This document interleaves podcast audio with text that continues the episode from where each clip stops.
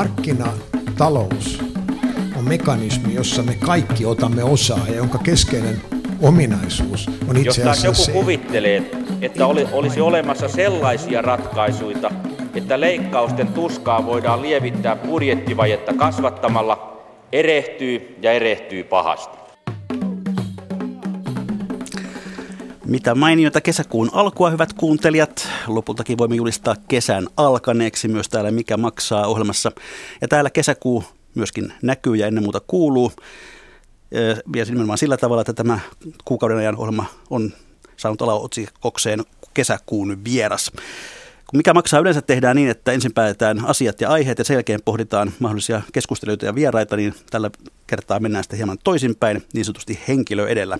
Tapaamme siis viisi kiinnostavaa talouden ja talouselämään liittyvää ihmistä, joiden kanssa puhutaan paitsi taloudesta myös hieman heidän omasta urastaan. Ja nyt minulla on ilo esitellä ensimmäinen vieras, investointipankkiiri Ari Lahti, Aiskal Capital Oyn toimitusjohtaja, Kuopion palluseuran pääomistaja, Guggenheimin tukisäätiön puheenjohtaja, sijoittaja, moni miljonääri ja vielä ties mitä. Tervetuloa. Joo, kiitos, kiitos. Menikö kaikki tittelet oikein? No suurin piirtein joo, en tiedä, en tiedä niistä tota, miljoonista, mutta muuten, muuten ehkä, ehkä ihan, ihan kohdallaan. No Ari Lahti, millaisia asioita kuuluu sinun kesääsi? No kyllä tänä kesänä sitä hallitsee aika pitkälti jalkapallo, että tässä on jo veikkausliigakausi ja Kuopion palloseuran kausi pitkälti hyvä, hyvässä vauhdissa ja tietenkin kun kelit on parantunut, niin pelitkin on parantunut. Se on yksi, yksi harrastus, mutta toisaalta sitten tässä on myöskin edessä Ranskan EM-jalkapallo ja mulla on tarkoitus lähteä sitten katsomaan, katsomaan myöskin niitä kisoja kohtuu tiiviisti. Että, että tässä on, tämä on, sanotaan tuonne heinäkuun puoliväli erityisesti niin tämmöistä niin kuin jalkapallon aikaa, että ensi perjantaista lähtien. Jos jalkapallo suljetaan ulos, niin onko jotain sellaisia asioita, joita ilman kesä ei tunnu sinulle, sinulla kesältä? No kyllä siihen kesään varmaan kuuluu sellaiset aika perinteiset suomalaiset asiat, että mansikat, tuoreet mansikat, siihen kuuluu oman äidin tekemä mansikkakakku semmoisena erikoisherkkuna ja, ja, ja, tuota, ja sitten ehkä, ehkä sellainen, jota kovasti odottaa, on myöskin uudet perunat. Et, et, tavallaan se, se makumaailma, sen, tietenkin tämän niin kuin kesän näkee ja aistii silmillä ja, ja, ja nenällä, mutta myöskin se suuhun tuleva maku on, on, on mulle tärkeä. No, minkälainen lomailija sinä olet? Haluatko yleensä lomailla niin, että työasiat kaikki ovat täysin mielestä vai onko tuossa hommassa vähän pakko pitää silmällä myös työasiat? No kyllä se, mulle oikeastaan se loma on sitä, että, että nyt varsinkin nykyaikana, kun on mahdollisuus seurata, seurata tapahtumia ja, ja, ja myöskin oma yrityksen asioita, niin kuin voisi sanoa tietyllä tavalla reaaliajassa, niin kyllä mulle se on lomaa se, että mä pystyn myöskin kerran päivässä, pari kertaa päivässä tarkistaa, että onko jotakin jotakin ihmeellistä tullut tai, tai pidän kyllä puhelinta auki myöskin, että, että saa kiinni, jos tarvitsee saada kiinni. Et mulle se on niin tiettyä rento, rentoutumista, että, että, että on tavoitettavissa ja pystyy itsekin myöskin seuraamaan, seuraamaan asioita. Vähän ohjelman kulusta. Ajatus on, että tämä ohjelma etenisi niin, että aloitamme siis Ari Lahden henkilötarinasta. Selvitämme sitä, minkälainen hänen tiensä leppäviralta on ollut talouselämän huipulle. Sitten selvitellään vähän sitä, että mitä tämä investointipankkitoiminta oikein on millä te, mitä, mitä te oikein puuhaatte siis siellä Aiskapitalissa. Ja, ja sitten ennen noita legendaarisia talousvinkkejä, niin varmaan vähän sitä jalkapalloa ja Kukkenhaimiakin. Sopiiko näin? Käy hyvin. Ja hyvät kuuntelijat, muistutan myös siitä, että tämä meidän lähetysikkunamme päivystää, eli voitte kirjoittaa kommentteja ja kysymyksiä sinne ja palaamme niihin sitten lähetyksen lopulla. Ari Lahti, milloin ensimmäistä kertaa tajusit olevasi miljonääri? Jaa, en, en ole ehkä ajatellut sitä, sitä tuolla tavalla. Kyllä se varmaan ehkä sitten, ehkä se sitten varmaan eka kerran siihen, niin kun, jos, jos pitää miettiä sitä, niin oli ehkä, ehkä tota, joskus tuossa 90-luvun lopussa. Oliko se jonkinlainen tavoitteiden täyttymisen, täyttymisen tilanne? No ei, ei sillä lailla, että, että ei se raha niin kuin mulle niin tärkeä asia ole, että – on maailmassa paljon tärkeämpiä asioita ja itselle, itselle paljon rakkaampia asioita kuin raha. Että raha, raha ei ole se niin kuin motivaattori asioiden tekemiseen. No olet siis syntyisin Savon sydämestä Leppävirralta ja teini-ikäisenä sitten muutit Kuopioon. Millainen tämä lapsuuden kotisi oli? Leppävirralla. No se tavallaan tulee semmoista perheestä, että, että isä oli Sorsakoskella Hakmanin tehtaalla töissä ja äiti oli sitten siellä, siellä tota Sorsakoskella, missä alun perin siis Sorsakoski on osa Leppävirtaa, niin äiti oli sitten siellä puhelinvälittäjänä, että tämmöisestä kodista tullut ja isä ja äiti on pitänyt hyvin tärkeänä heti alusta asti sitä, että, että koulua, koulua pitää käydä ja läksyt pitää tehdä ja, ja tota, mielellään vielä pärjätäkin siellä koulussa. Ja, se, ja, ja mulle annettiin niin kuin pienenä poikana hyvin paljon sellaista niin kuin, vapautta liittyen siihen koulunkäyntiin sillä lailla, että, että muilla töillä ei juuri rasitettu. Että oli, oli selkeästi kotona, kotona sellainen järjestys, että, että se koulu on se tärkein työ, mitä mä teen ja sitä, sitä sitten yritin, yritin myöskin käydä parhaan kykyni mukaan. Niin, sinut tunnettiin koulussa niin sanotusti kympin poikana, tai silloin, että peruskoulun päästötodistuksen lukuinen keskiarvo oli se kymppi. Joo, no näin, näin sattui, joo. Joo, ihan en, en samaan yltynyt. Se ehkä nyt voidaan kuuntelijoille tunnustaa tässä, että, että tämän saman koulun, eli Kuopiollisen Minnakatin koulun pihalta me olemme molemmat maailmalle ponnistaneet vaikkakin vähän eri suuntiin. Kyllä. Sinä ponnistit itse asiassa jo aika varhain, eli lähdit ensimmäisen lukiovuoden jälkeen Atlantic Collegeen Walesiin. Mistä sait moisen idean?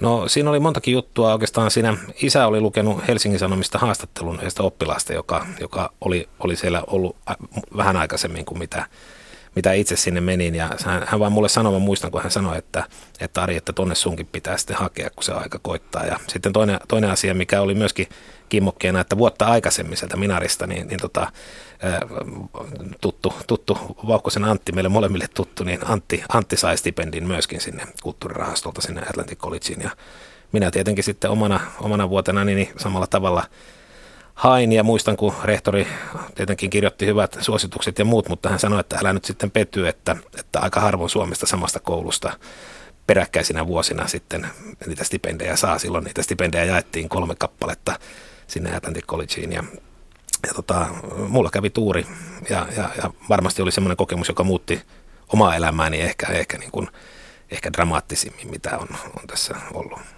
Niin tämä koulu, kuuntelijoille kerrottako, että sitä on käyneet muun muassa eräs Pentti Kouri ja muuan Jorma Ollila ja moni, moni muu.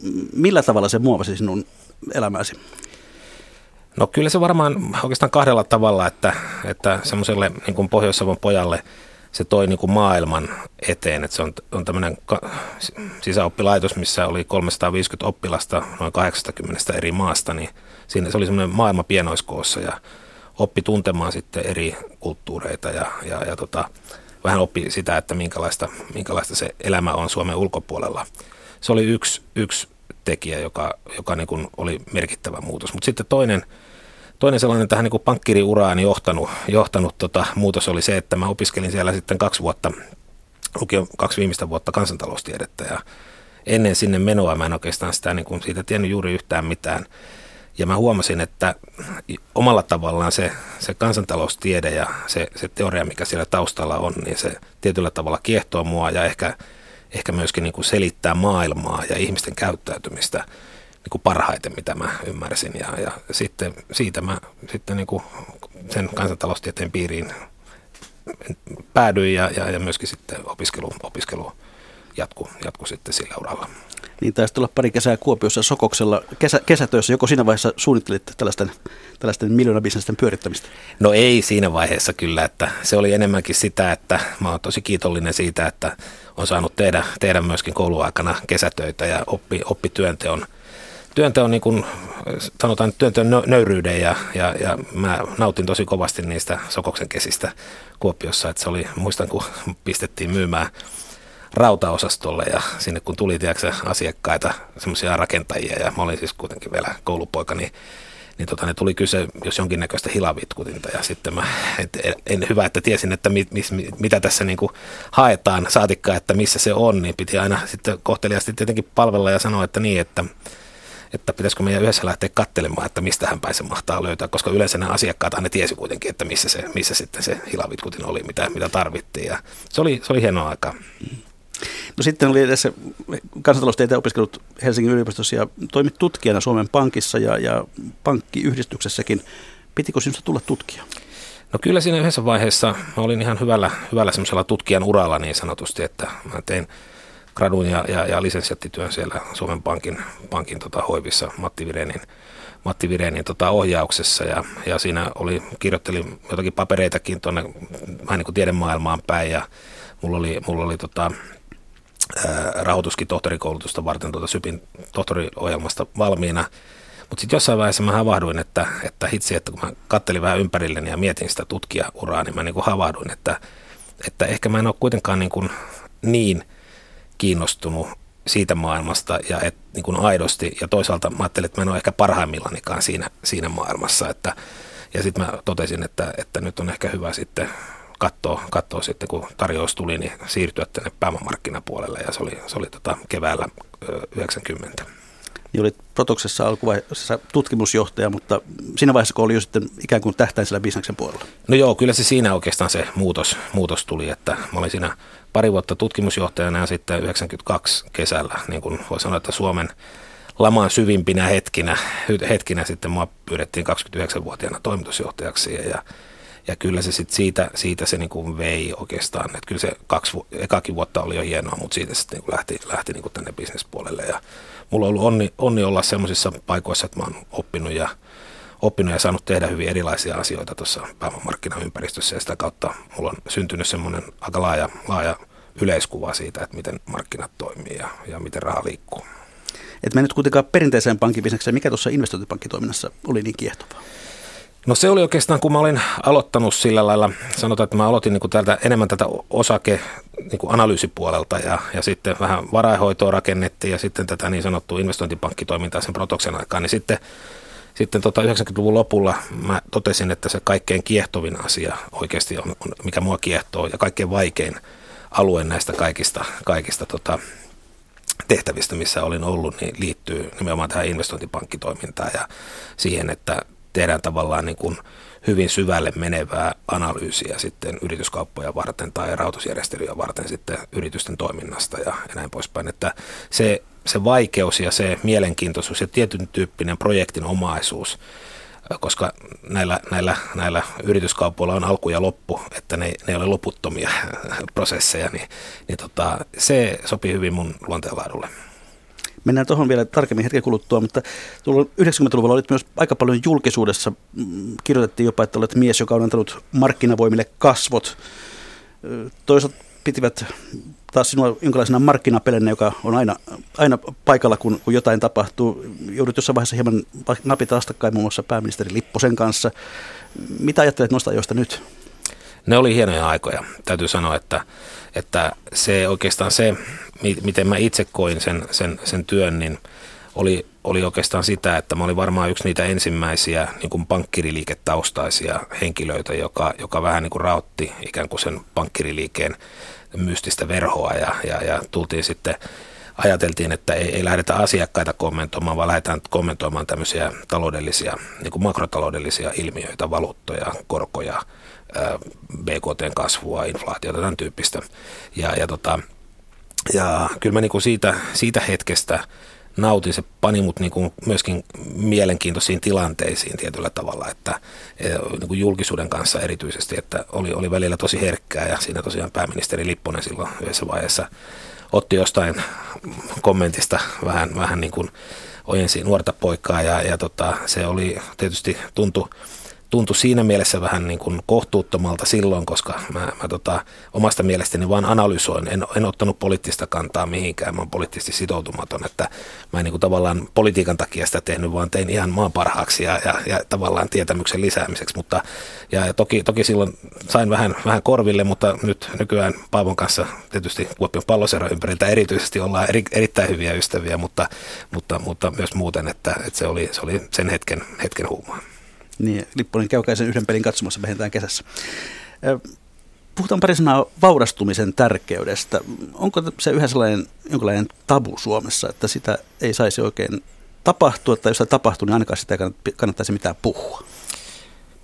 No ehkä vähemmän tänä päivänä, että nythän meillä on tullut niin kuin erittäin ö, nopeasti vaurastuneita henkilöitä ajatellaan näitä, näitä pelifirmoja ja, ja menestyviä yrittäjiä, niin, niin tota, se on ehkä sillä lailla, ei ole ehkä ihan samanlaisessa niin kuin tabun asemassa kuin mitä, mitä tota, joskus aikaisemmin, että, että kyllä niin kuin varmaan 90-luku oli, oli, siellä se oli paljon paljon niin kuin kielteisempää tietyllä tavalla yhteiskunnan mielestä.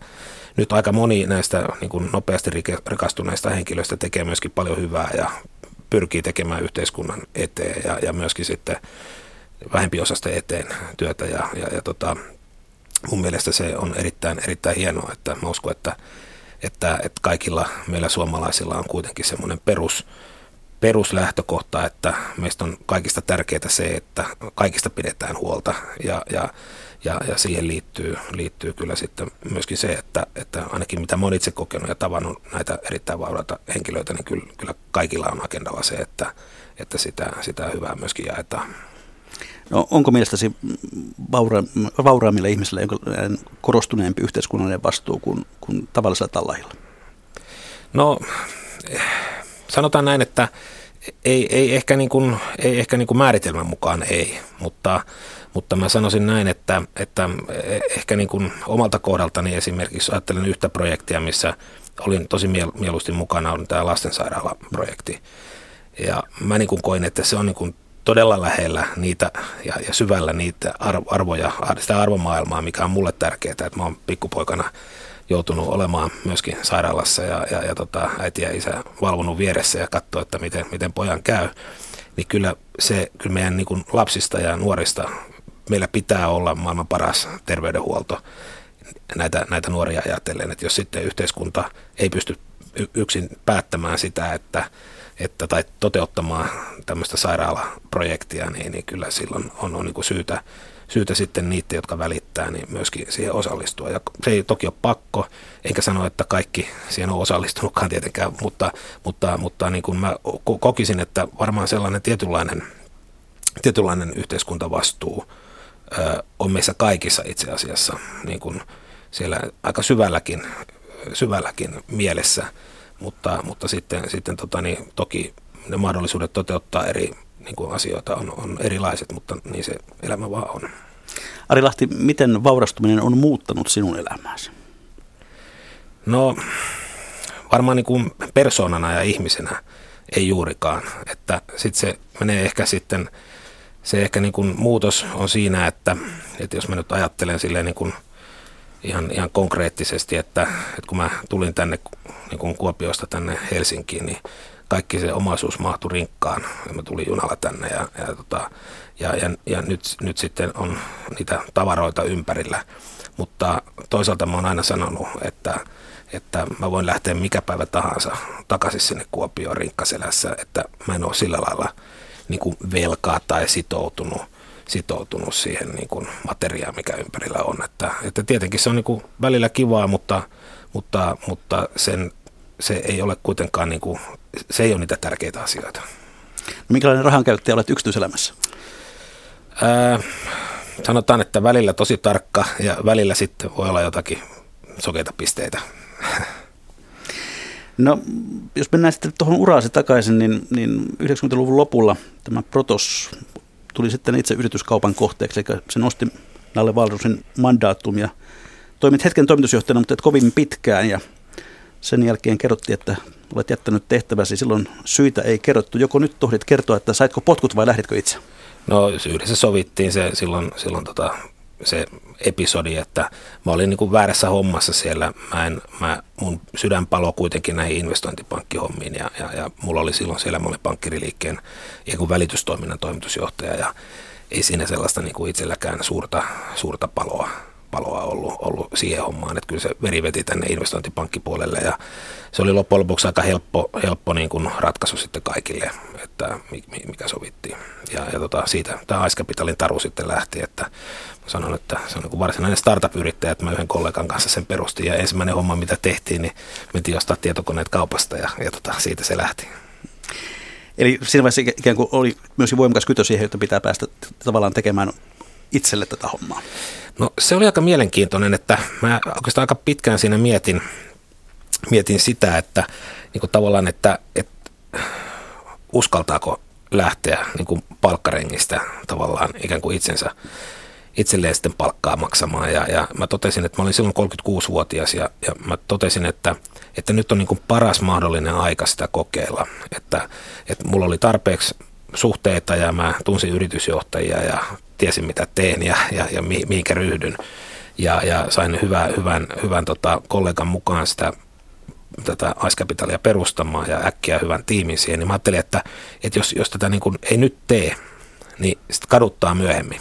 Ja, ja tota, mä muistan, kun me sovittiin, sovittiin, että nyt viisi vuotta katsotaan tätä, että kävi miten kävi, että koska se yrittämisen aloittaminen ei ole niin helppoa, niin, niin tota, semmoinen viiden vuoden rauhoitusaika siihen tehtiin ja, ja, tota, ja, ja, ja no, asiat lähti menemään sitten hyvin jo paljon nopeammin, mutta että, mutta että hetkeäkään en kadu sitä aivan loistava päätös ja semmoinen niin kuin kaikin puolin aivan huippujuttu. No, sinusta on sanottu, että inhoat häviämistä, olet voimakas tahtoinen, menestyshakuinen, korostuneen, kustannustietoinen. Allekirjoitatko tällaisen kuvauksen? Joo, kyllä. On, on pitää paikkansa, että jos joku mua niin kuin harmittaa, niin, niin, niin häviäminen harvittaa. Ja, ja sitten mä oon kyllä tosi periksi antamaton, kun sille päälle niin kun ryhdyn, että, että tässä on niin kuin – sanotaan, että se, se on mulla, ja mä oon kyllä hyvin päämäärätietoinen, siis silleen, että mulla, kun, jos on tärkeitä projekteja, niin mä, mä niin kuin tiedän, että mihin me pyritään, ja se on niin kuin se juttu, mitä pyritään, että ei pyritä hörhöilemään muita, muita juttuja, vaan pyritään vaan tekemään se, mikä on, on hommaksi annettu tai otettu.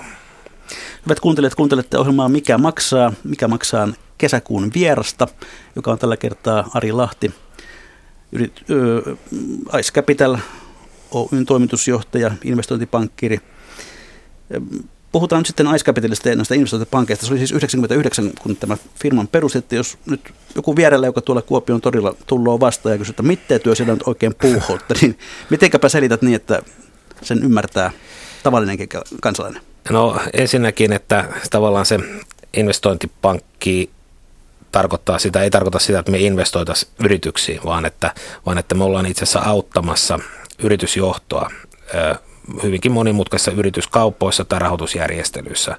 Se on niin kuin se meidän, meidän leipätyö tuolla Ice Capitalissa. Eli, eli, eli käytännössä tilanne on se, että jos yritys haluaa myydä jonkun osan tai omistajat haluaa myydä yrityksensä, niin me, me järjestetään sitten semmoisessa tapauksessa, mietitään kuka olisi hyvä ostaja, järjestää ehkä huutokauppa tai, tai aloitetaan kahden keskeiset neuvottelut sitten jonkun, jonkun valitun ostajatahon kanssa ja viedään sitten se prosessi siitä hetkestä, kun todetaan, että tätä halutaan myydä, niin siihen, että on niin kuin, no, kauppakirjat kirjoitettu ja rahat, rahat vaihtanut sitten ostajalta myyjälle. Se on yksi puoli.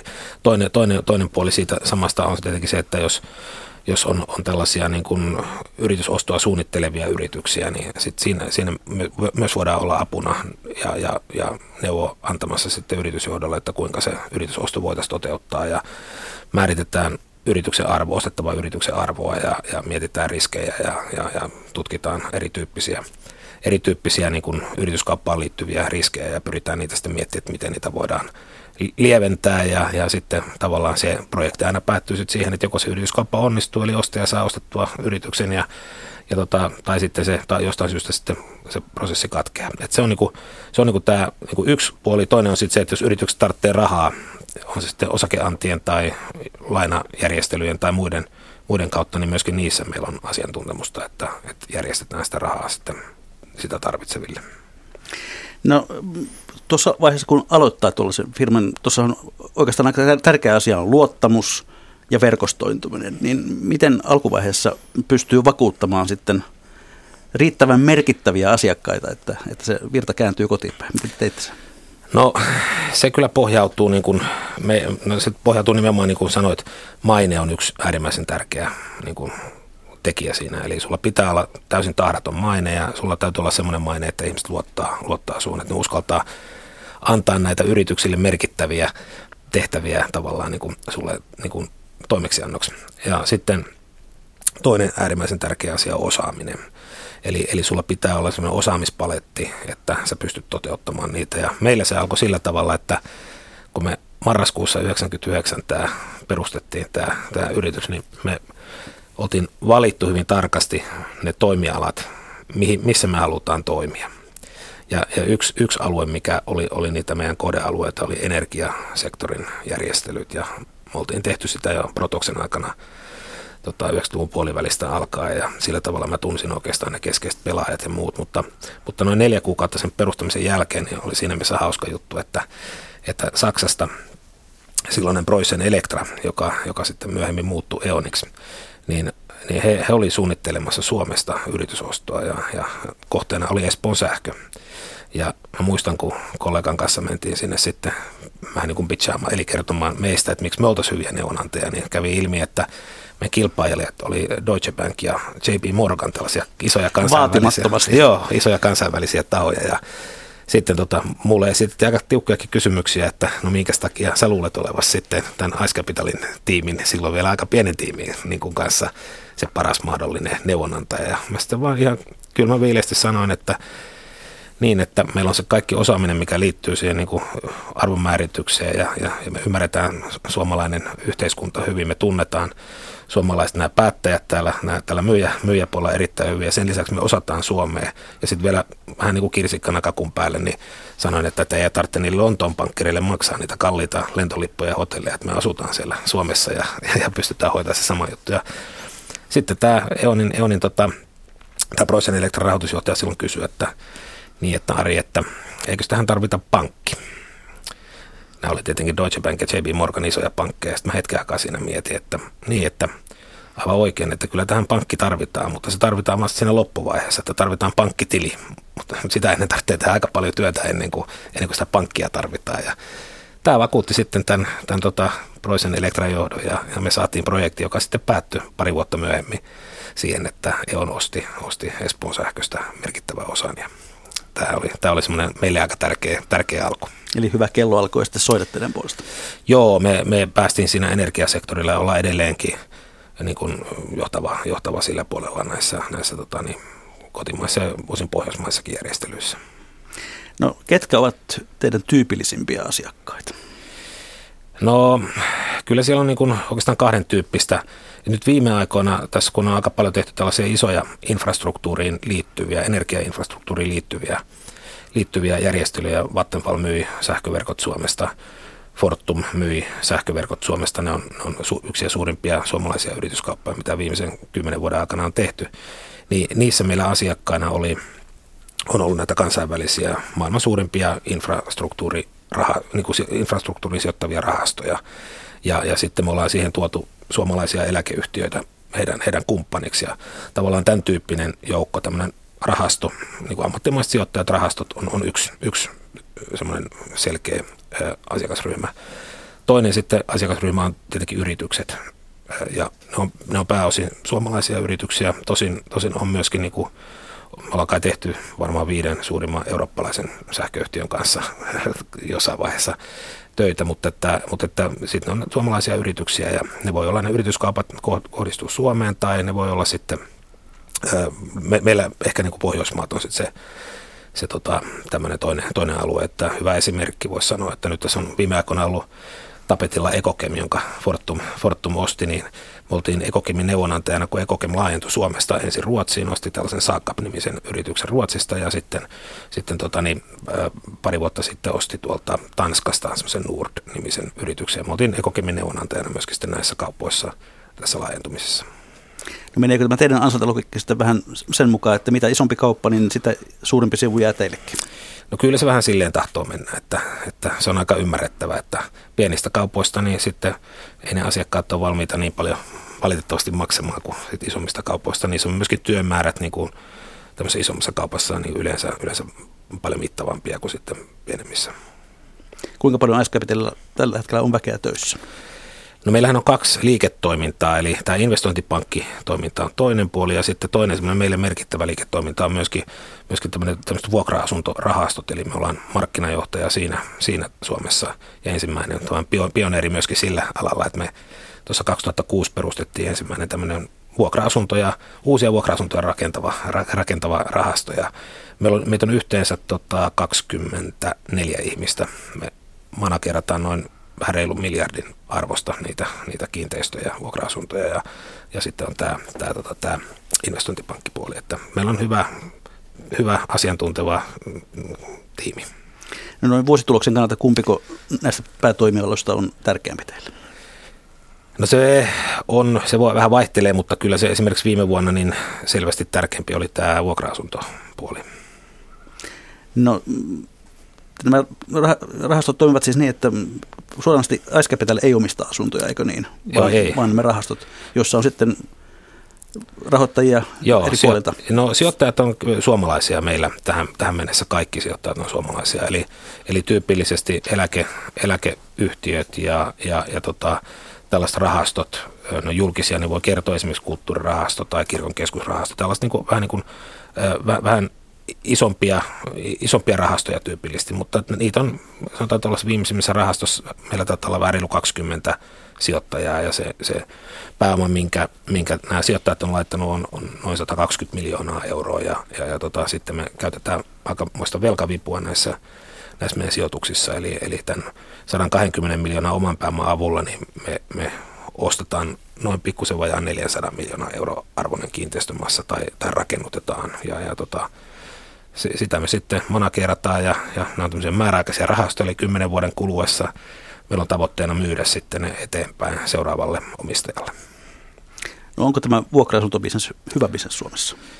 No hyvä ja hyvä. Siis se, se on niin kuin, sanotaan, että, että sillä tavalla kun me tehdään sitä, eli me ollaan äärimmäisen kustannustietoisia, me on, me on minimoitu niin kuin, kaikki mahdolliset riskit, mitä voidaan tehdä. Ja meillä on tosi kurinalainen se, se prosessi, miten me tehdään se investointi. Sitten investoinnista aina siihen hetkeen, kun se rahasto on tavallaan täynnä ja myyty, niin, niin tota, sillä lailla se on sijoittajille kyllä ihan, ihan hyvä bisnes tänä päivänä.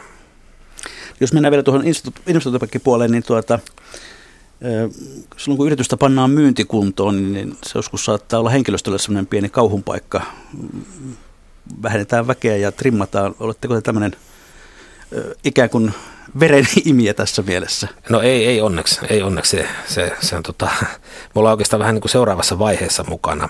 Niin. Et tyypillisesti vasta siinä vaiheessa, kun, sitä, kun se on jo laitettu siihen myyntikuntoon. Eli, eli sitten meidän tehtävä on oikeastaan keksiä se tarina, se myyntitarina, minkä tyyppinen, miettiä ne sopivat ostajat ja myöskin sitten miettiä se tapa, jolla se yritys myydään eteenpäin. Että että se on niin kuin, mä näkisin, että varmaan se, niin kuin tämä, tämä vaihe, mistä itse puhuit, niin siinä se vastuu on kyllä sit, niin kuin niillä yrityksen omistajilla ja, ja, ja sillä johdolla toteuttaa pitkälti se myyntikuntoon laittaminen, että, että aika harvoin me ollaan sellaisessa niin kuin, niin, kuin niin sanotusti morsiamme pukemisvaiheessa mukana, että kyllä me tullaan sitten siihen vasta alttarille ja yritetään sitten löytää se pari ja, ja tota, saattaa. En, entä jos asiakkaaksi pyrkii joku sellainen firma, jossa tavallaan niin kuin morsian on vielä laittamatta? Mm, no toki, toki varmaan sitäkin pystyttäisiin tekemään, mutta ei, semmoista, semmoista, me ei olla oikeastaan niin kuin siinä parhaimmillamme. Että kyllä me ollaan parhaimmillamme sit siinä, siinä seuraavassa vaiheessa. Jos jatketaan tätä investointipankkiuraa tiivistää, niin voisiko sanoa näin, että, että tavallaan olet tehnyt oman omaisuutesi järjestelemällä muiden omaisuutta ja rahoja? No yksinkertaistettuna juuri näin. Miten nämä laihat vuodet, huonon kasvuvuodet Suomessa ovat teidän toiminnan vaikuttaneet? No oikeastaan meille, jos ajatellaan, että se on niin kuin viimeiset viisi vuotta suurin piirtein tai vuoden 2008 jälkeen, kun tämä, tämä kurjuus on tässä jatkunut tai niin sanottu kurjuus, niin, niin tota, meillä itse asiassa kun me ollaan oltu tällä energia- ja infrapuolella mukana, niin meille se ei ole juurikaan näkynyt. Että mä muistan silloin 99, kun, niin kuin mainitsit tuossa aiemmin, mä olin 90-luvulla aika paljon mediassa mukana, ja sitten kun mä perustin tämän Ice Capitalin, niin Hesarissakin oli juttu, että, että Ari Lahti perustaa sähkö- ja vesiyhtiöihin erikoistuneen investointipankin, niin mulle tuli kollegat, silloin siis eletään internet-huuman kuuminta aikaa, ja, ja, ja, ja muuta, niin, niin kollegat tuli sanoa, että Ari, että sä oot ihan hullu, että eihän kukaan ole kiinnostunut vedestä eikä sähköstä, että sä oot niinku ihan hullu, että mitä sä meinaat niinku elää. Ja sitten mä ajattelin, että no, mä olin itse miettinyt, että noissa infrastruktuuri- ja hyvä puoli on se, että ne on yleensä kiinni tässä maassa, että niitä oikeastaan pois viedä niitä sähköjohtoja tai vesijohtoja tai teitä tai rautateitä tai muita, että ne on, ne on sellaisia, että ne on täällä. Ja pitää vaan odottaa niitä hetkiä, kun niissä halutaan tehdä joko rahoitusjärjestelyjä tai omistusjärjestelyjä. Ja hyvä puoli niissä on vielä se, että ne on arvoltaan aika, aika isoja. Niin nyt, nyt meille sattui tähän niin kuin laman aikaan niin sanotusti, tai tähän tämmöisen nollakasvun aikaan, niin sattui sillä lailla hyvin, että, että itse asiassa sinä aikana tässä on aika paljon järjestelty isoja järjestelyjä tehty, että me ollaan kohtuu hyvin pärjätty tämä, tämä viimeinen, viimeinen tota, 5-6 vuotta. Niin vesilaitoksesta puhuttiin paljon silloin, kun Aiskoläpiteellä aloitti, mutta se puoli on nyt jäädä aika vähälle. Joo, se on harmi, että se on niin kuin tällainen ehkä yhteiskunnallisestikin pikkusen niin harmi asia, että se on semmoinen aika pimeä markkina, että ei oikein tiedetä, että jos, jos kysyt, kysyt tuolta minkä tahansa kaupungin rautusjohtajalta kysyt, että minkä arvoinen teidän vesijohtoverkko on, niin se ensimmäinen vastaus, että, että mitä tarkoitat? No sitten kun sanot niin, että minkä arvoinen se oli, niin sitten se kaivaa sen kaupungin tasekirja ja katsoo, että minkä arvoinen se, niin kuin siellä taseessa on se arvo. Ja se on tietenkin yksi arvo, mutta, mutta todellisuudessa kun tänä päivänä niin kun kassavirtojen kautta niitä arvoja lasketaan, niin ne tasearvot ja kassavirta-arvot ei juuri kyllä kohtaa. Ja, ja, ja siinä mielessä niin kun siellä vesipuolella on paljon sellaista arvoa piilossa, mitä ei olla realisoitu. Ja se johtuu yhdestä yksinkertaista asiasta. Ja se johtuu siitä, että Suomessa ei ole tavallaan samalla tavalla kuin sähkömarkkinoilla, niin ei ole kehitetty tällaista niin kuin säätelyä tai tämmöistä regulaattoritoimintaa, että joku, joku valvoisi sitä, että kukaan ei saa ottaa ylituottoa sieltä vesijohtoverkosta. Että nyt se veden hinnoittelu tänä päivänä on hyvinkin arbitraarista ja hyvin erilaista eri puolilla Suomea. Ja se on vähän harmi, se on niin kuluttajan kannaltakin pikkusen harmi. No ennustatko, että tuosta vielä tulee sellainen bisneksen laji, jossa, jossa yksityiset sijoittajat tulevat voimakkaasti mukaan? Sinne varmasti tulisi paljon yksityistä rahaa ja niitä vesijohtoverkkoja ja viemäriverkkoja saataisiin kuntoon, jos tämmöinen regulaatio Suomeen pystytettäisiin. Että heti kun se tulee, niin heti sinne tulee rahaa, mutta, mutta ennen sitä niin tuskin niin paljon. Mikä maksaa ohjelman kesäkuun ensimmäisenä vieraana on siis Ari Lahti, investointipankkiiri ja Ice Capital Oyn toimitusjohtaja. Katsotaan sitten hieman laveammin Suomen taloutta. Tällä viikolla on kovasti jännitetty sitä, että syntyykö se kilpailukykysopimus ja tämän päivän tieto on se, että huomenna tiedetään. Ja huomenna ehkä tiedetään, tiedetäänkö sitten se, että syntyykö sopimus vai lykätäänkö taas takara ja kuinka tärkeänä sinä pidät tämän sopimuksen onnistumista?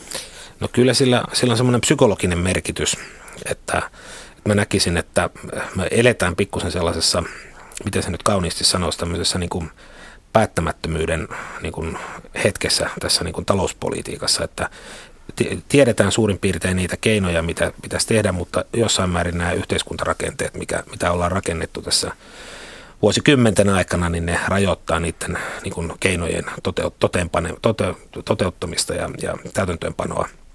Niin mä uskon, että, että pääministerin pyrkimys saada tällainen niin kuin kilpailukykyä parantava, parantava sopimus mahdollisimman laaja sellainen, niin sillä on sellainen enemmän psykologinen kuin käytännön vaikutus. En jaksa itse uskoa siihen, että kuuden minuutin niin kuin työpäivän pidennys nyt merkittävästi niin kuin, tätä tuottavuutta parantaa, mutta, mutta psykologisesti se näyttää hyvältä, se näyttää ulospäin hyvältä, kun me ollaan velkaannuttu paljon, niin niille, jotka antaa meille velkaa, niin niille tulee se usko, että, että, että heinähän siellä Suomessa oikeasti meinaa sitä taloutta ruveta laittaa kuntoon. Ja mä uskon, että, että, että sillä on enemmän tämän tyyppistä merkitystä. Joillakin aloilla voi olla sitten ihan, ihan käytännönkin merkitystä ja vähän tavasta, millä se työajan pidennys tavallaan tehdään, niin sillä voi olla myöskin ihan selkeitä tuottavuutta edistäviä asioita, mutta monella alalla ei juurikaan, mutta, mutta psykologisesti erittäin tärkeä. No tuo 6 minuuttia tai 24 tuntia tuntuu olevan kovin vaikea asia joillekin AY-järjestöille. Onko AY-liikkeellä Suomessa sinun mielestäsi liikaa valtaa? No en oikein, osaa, en oikein osaa suoraan tuohon sanoa, että onko, onko liikaa tai liian vähän valtaa. Se, se, se on vähän, vähän vaikea kysymys, mutta, mutta se mikä meillä on niin kuin, mikä meillä on ongelma on se, että meillä on monet näistä yhteiskunnan, yhteiskunnan tavallaan valtarakennelmista ja päätöksentekomalleista, niin ne on rakentunut sieltä markkaajalta. Ja me ollaan jo kuitenkin 15 vuotta reilu oltu tässä euromaailmassa. Ja, ja ne talouden pelisäännöt ja, ne, ja ikään kuin sen yhteiskunnan, no, tavallaan yhteiskunnan talouden pelisäännöt on, on nyt ihan erilaiset kuin mitä ne silloin aikaisemmin oli. Ja sitä mä pidän ongelmallisena, että tämä on liian jäykkä, tämä, tämä päätöksentekomekanismi, ja se pitäisi tuoda niin kuin tavallaan 2020-luvulle nyt, ja, ja, ja, ja miettiä, pitäisi uusiutua tavallaan niiden päätöksentekomekanismien, ja, ja, ja sitä kautta sitten saataisiin, mä uskon, että saada joustavampi talous ja yhteiskunta ja sitä kautta saadaan sitten työtä enemmän ja, ja myöskin tuottavuutta parannettua. Kaipaisitko markkaa? En kaipaa kyllä, että kyllä mä sanoisin, että jos nyt vaihdettaisiin markkaan, niin me, meillä olisi todella isoja ongelmia. Että, että kyllä mä näen, että me ollaan nyt käyty sitä talouskuuria, kovaa talouskuuria läpi. Me aletaan olla siinä nyt kohta, mä uskon, että voiton puolella. Niin nyt, nyt meidän pitää niin kuin näitä rakenteita vielä vähän uusia ja parantaa. Ja, ja sitten me ollaan taas kilpailukykyinen niin kuin yhteiskunta ja, ja, ja meillä on osaamista pidetty huolta koko ajan, niin kyllä me, kyllä me pärjätään ihan hyvin. Näetkö sellaista riskiä, että tässä Suomi saattaisi nyt juuttua pitkäaikaiseen tällaiseen kitukasvun aikaan? No mä itse asiassa itse näen nyt jo selkeitä piristymisen merkkejä. Siis mä oon selkeästi optimistisempi kuin ehkä mitä, mitä, niin kuin, mitä tämä yleinen mielipide tällä hetkellä ylläpitää. Ja, ja perustelin sitä sitä kautta, että, että nyt tässä on, tässä on tapahtumassa merkittäviä rakennemuutoksia ja yksi todella merkittävä megatrendi on tämä kaupungistuminen, mikä näkyy Suomessakin voimakkaasti. Ja sanotaan, että täällä pääkaupunkiseudulla näkyy erittäin hyvin siinä, että täällä on rakentaminen voimakkaasti elpynyt. Ja mä uskon, että se rakentaminen tuo myöskin sitten työpaikkoja, kasvua. Ja, ja sama tapahtuu tuolla maakuntakeskuksissa, että täällä on kuitenkin sanotaan, keskeisillä paikoilla se, se, sen puolen näkymät on, on niin todella, todella hyvät. Ja sen rakentamisen hyvä puoli on se, että se on aika työvoimavaltaista ja se kyllä välittyy sitten tähän yhteiskuntaankin niin kuin laajemmin ja, ja tota, toinen, mikä on aika kiva nähdä, ollaan saatu viimeaikaisia tilastotietoja siitä, että palveluvienti on, on kasvanut merkittävästi ja, ja, ja se on tietenkin myös hyvä, hyvä asia, että me ollaan kilpailukykyisiä, meillä on osaamista, miten pystytään viemään ja, ja mä uskon, että että tota, kaikista huolimatta niin, niin tässä tullaan näkemään ehkä positiivisia yllätyksiä seuraavan vuoden pari aikana verrattuna tämän hetken odotuksiin. Miltä sektorilta odotat näitä positiivisia yllätyksiä? No kyllä mä odotan, odotan tota, No rakentamisen puolelta erityisesti, että se, se on jossain määrin jopa niin kuin mekin nähdään se, kun me rakennutetaan näitä uusia, uusia vuokra-asuntoja, niin me nähdään, että siellä alkaa olla tota pullonkauloja ja, ja siellä rupeaa niin kuin hinnat, hinnat nousemaan ja, ja, ja siinä mielessä se on niin kuin merkki siitä, että markkina alkaa, alkaa olla jo niin kuin kohtuu, kohtuu hyvällä mallilla. Et se nyt on ainakin yksi puoli. Metsäteollisuus on myös kohtuu hyvin pärjännyt ja, ja uusiutunutkin tässä tosin vähän kovan käden kautta, mutta kuitenkin, että, että se alkaa, alkaa olla hyvinkin kilpailukykyinen meillä, meillä tällä hetkellä. Ja, ja tota, että kyllä se, niin kuin mä sanoisin, että se ehkä, ehkä laajemmin niin kuin koko, koko talouden sektori, mä en näe, niin kuin, mä en näe niin kuin riippakiviä, meillä on ehkä julkinen sektori, että se, se, siellä mä en kyllä niin kuin näe kasvua, enkä, enkä itse asiassa oikein jaksa uskoa mihinkään suuriin tehostumisiinkaan sillä puolella, että, että se, se on niin kuin meidän rasite, mutta tämä yksityinen puoli on, on niin kuin oikeenemassa. No tarvittaisiinko tuonne julkiselle puolelle sellaisia taloustalkoita, jossa konsulttina vaikkapa investointipankkirit panisivat valtion ja kuntien asioita kuntoon? No Ehkä ei kuitenkaan, että, että tota, se, se on, on, se, meidän maailma on aika kaukana siitä, siitä niin kuin maailmasta, niin kuin tavallaan ne ajatusmaailmat, että viisastella toki voi, voi, voi vaikka mitä, mutta, mutta sitten en tiedä lähtisinkö viemään sitä ihan niin kuin sille tasolle niin kuin käytännössä, että, että parempi, että, että sitten asiaa paremmin tuntevat sitten niitä asioita parantaa. Mutta no yleisesti ottaen vaikuttaa kuitenkin siltä, että et jaa sitä ajatusta, joka aika ajoin pulpahtaa esiin, että, että tällaisessa, jälkinokialaisessa maailmassa niin Suomen idea on tavallaan ollut hukassa. No mä en oikeastaan niin kuin sen, että tuskinpa idea on ollut hukassa. Mä luulen, että mitä äsken puhuin, että, että nämä, nämä rakenteet oli jäykkiä. Et, et sitä me ei olla oikein, niin kuin, me ei ymmärretty sitä heti siinä 2000-luvun alussa, koska me elettiin ikään kuin sen Nokian – Nokian huumaa ja, ja, ja tämä, tavallaan tämä, niin kuin tämä kansantalous kesti, kesti ne jäykät rakenteet. Että se ongelmat alkoi tuossa oikeastaan, niin kuin, ei vielä edes 2008, vaan oikeastaan alkoi pikkusen myöhemmin, kun se Nokian matkapuhelinpuoli rupesi sakkaamaan. Niin siinä vaiheessa ruvettiin tajuamaan, että ei herra jestas, että tähän, nää, tämä homma meneekin nyt kiville. Mutta on niin jäykkä tämä yhteiskunta ja, ja näiden järjestelmien uusiutuminen, että ei ne oikein vieläkään ole kunnolla uusiutunut. Mutta ehkä sen verran, että mun mielestä tuolla paperiteollisuuspuolella, niin siellä, siellä on niin kuin ajattelu, ajattelu huomattavasti pidemmälle. Ja se on tietenkin joutu, joutu ne, ne törmäsi tähän euroon jo heti silloin, kun devaluaatiokierteet loppuivat ja liityttiin, liityttiin europuolelle, niin siellä, siellä on ehkä ymmärretty, että 15 vuodessa siellä pystyy jo tapahtumaan muutoksia. Ja mun mielestä siellä on aika edistyksellistä niin kuin molemmin puolin sekä työnantaja että, että työntekijäpuolella niin tota, ajattelua. Ja sitä kohti varmaan pitäisi muutenkin mennä.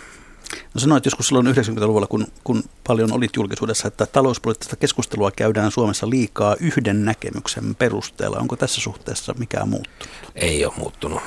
Se, se on pikemminkin on menty taaksepäin, että, että tässähän on mennyt, ollaan, ollaan tultu sellaiseen tilanteeseen, että meillä on niin kuin, sanoa, että keskeiset kaikki nämä ennustelaitokset, niin ne keskustelee paljon keskenään ja sieltä muotoutuu hyvin semmoinen yhdenmukainen, yhdenmukainen kuva taloudesta. Ja sitten kun todellisuudessa, kun tapahtuu merkittäviä muutoksia, niin, niin kukaan ei oikein pysty sitä niin edet, edetä käsin näkemään, kun mennään sellaista yhtä, yhtä muottia. Että mä toivoisin paljon analyyttisempaa keskustelua ja toivoisin niin myöskin mediaan, mediaan tota, analyyttisempaa keskustelua ja, ja, ja, ja niin kuin jotenkin, jotenkin mä oon niin ehkä siihen vähän pettynyt, että, että tavallaan tämän mediasek- mediasektorin kur, kur, kurjistumisen kautta tai vaikeiden aikojen kautta niin on leikattu toimittajaresursseja ja se, niin kuin vielä vähennetty sitä niin kuin analyysin voimaa tai kriittisen ajattelun voimaa niin kuin medioista, että, että se on harmi. Kyllä mä kaipaisin niin kuin paljon monipuolisempaa talouspoliittista keskustelua ja yleensäkin talouskeskustelua, että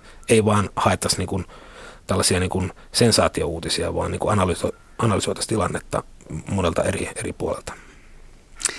No, nykyisin taitaa olla niin, että nyt julkisuudessa useimmiten roolissa, johon liittyy Kuopion palloseura.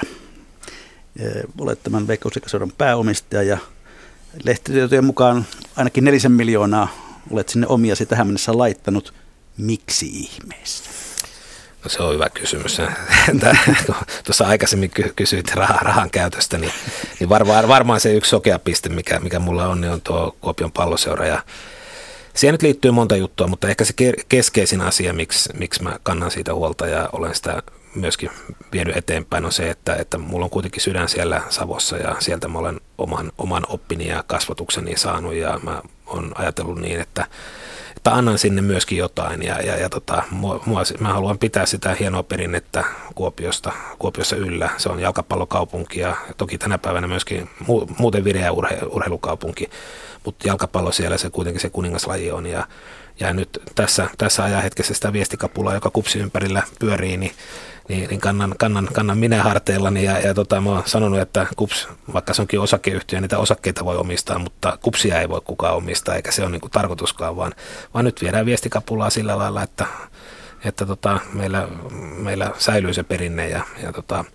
se on niin kuin yksi, se on vähän niin kuin nuorisotyötä, kotiseututyötä se puoli. Toinen on sitten semmoinen, ehkä mä tietyllä tavalla vähän niin kuin elän pikkupojan unelmaa, että mä muistan, kun mä lueskelin 70-luvulla bustereita ja sieltä ne tarinat tavallaan kimpoa ja isä oli urheilumies ja, ja vei mut sitten urheilun pariin ja, ja tota, mä oon niitä arvoja, arvoja arvostanut, niin, niin tässä, on, tässä on myöskin vähän semmoista pikkupojan unelman elämistä. Booster taisi olla siis tämmöinen lehti, jossa oli nuori jalkapalloilija pääosassa. Joo, joo, siellä oli, joo, se oli tämmöinen sarjakuvalehti, jossa, jossa urheilu oli ja jalkapallo pääosassa.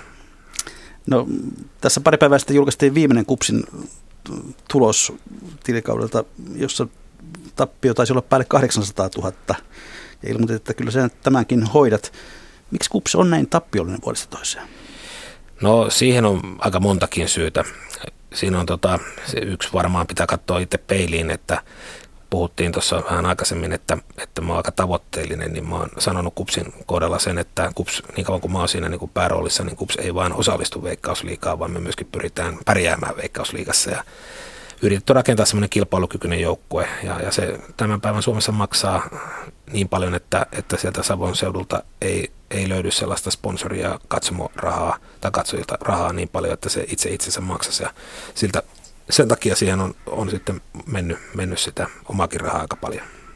Mutta viimeinen mestaruus on vuodelta 1976, kun me olemme pikkupoikia.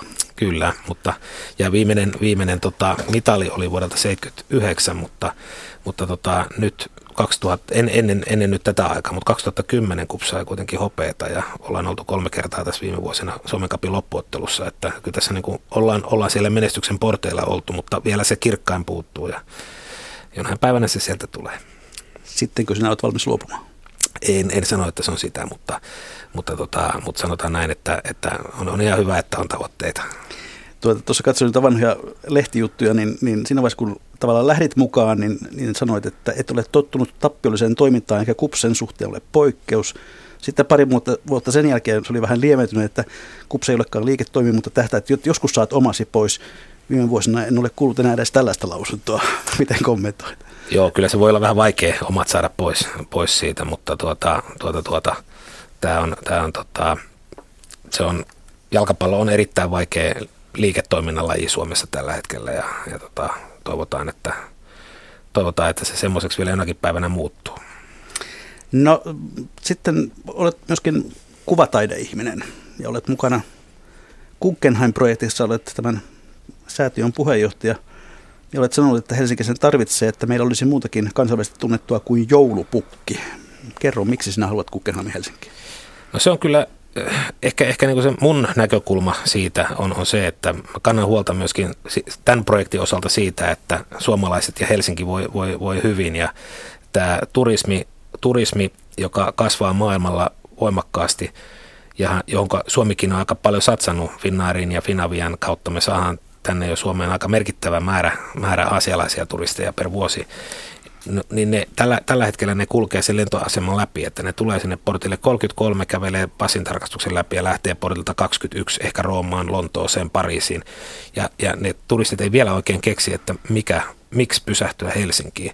Me tarvitaan tänne sellainen, sellainen magneetti, sellainen vetovoimatekijä, oikea, oikea kilpailukykytekijä, joka, joka saa ne pysähtyä ne turistit tänne. Ja sitä kautta tuo myöskin sitten lisää pääomia ulkomaalta ihan samalla tavalla kuin me vietäisiin paperia Saksaan ja kerättäisiin ne vientitulot, niin se turistilta tuotu, turistien tuoma euro on ihan samanlaista vientituloa kuin se paperiviennistä saatu, saatu euro. Ja, ja, ja mä uskon, että että rakentamalla se Guggenheim Helsinki-museo tänne, niin me, me saadaan merkittävästi kasvatettua turistivirtoja virtoja Suomeen ja ei, ei ainoastaan Helsinkiin, vaan myöskin muualle Suomeen. Me saadaan tämä entistä kiinnostavammaksi paikaksi käydä ja sitä kautta sitten pärjätään paremmin. Voisiko se toteuttaa sittenkin kuitenkin yksityisellä rahoituksella? No museot on hyvin harvoin niin kuin bisneksiä niin kuin maailmallakaan. Eli, eli, eli tota, tavallaan se investointikustannus on sen verran suuri, että että mä en oikein jaksa uskoa, että yksityisellä rahalla, ellei tule ihan puhtaasti mesenaattirahaa, mutta no niin liiketoimintamielessä sitä ei pysty sillä lailla tekemään, mutta sen pystyy suurin piirtein pyörittämään sen museon ilman, ilman julkista, julkista niin kuin tukea siihen pyörittämiseen, jos sen, jos sen tota, hyvin hoitaa, että siihen ei, ei, ei tarvita niin kuin hirveän suuria määriä, mutta jos, se, jos siihen pitäisi lisätä pääomakulut ja vastaavat, niin sit se ei kyllä ei onnistu ilman ihan puhta, puhdasta niin kuin mesenaattia takana. Toimitusjohtaja Jari Lahti, olet nyt 53-vuotias. Missä näet itsesi 10 vuoden kuluttua? 63. Ää, mä luulen, että kyllä mä näen itteni, itteni jakavan aikaa ehkä Suomen ja Ranskan välillä. Ää, mä luulen, että, että rakkaus kupsiin ja pohjois säilyy edelleen kymmenen vuoden päästä. Ää, mä, mä mä luulen, että mä oon ehkä vähentänyt sellaista niin kuin aktiivista työ, työssä käyntiä sillä lailla, että mä ehkä pyrin käyttämään sitä osaamista vähän, vähän erityyppisissä roolissa, ehkä jossain hallitus, hallitusammattilaisen tai ei mitään ammattilainenkaan väärä, mutta ehkä tämän tyyppisessä roolissa muutamassa yhdessä, kahdessa, kolmessa yrityksessä. Ja, ja sitten toki kyllä mä näen siinä itteni vielä kuitenkin Ice Capitalin merkittävänä omistajana ja, ja, ja, ja, ja teen ehkä sitten vähän toisella tavalla sitä työtä, mitä, mitä, mitä tänä päivänä.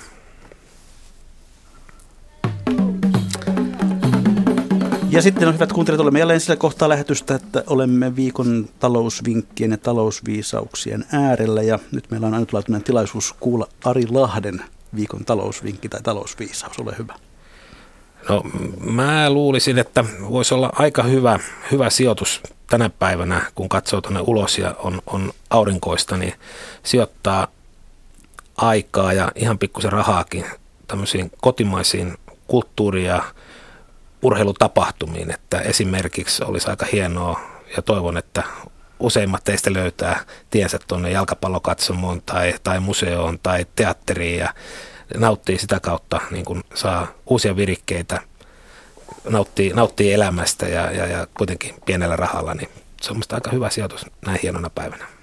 Viikon yleisövinkin on lähettänyt Tammisalon täti, joka vinkkaa niille, jotka miettivät mitä lahjaksi uudelle ylioppilaalle. Hän kirjoittaa näin, auta nuori alkuun vaurastumisen tielle ja anna lahjaksi jonkun eettiset kriteerit täyttävän yrityksen osakkeita. Kiitoksia Ari Lahti, kiitoksia kuuntelijat. Ensi viikolla kesäkuun vieraamme on sitten mies, jolla on monta rautaa tulessa hänelläkin. Hän on Itä-Suomen yliopiston hyvinvointisosiologian professori Juho Saari, suomalaisen köyhyyden ja vähäosaisuuden tutkija. Mikä maksaa, sitä ihmetellään sisälleen viikon kuluttua.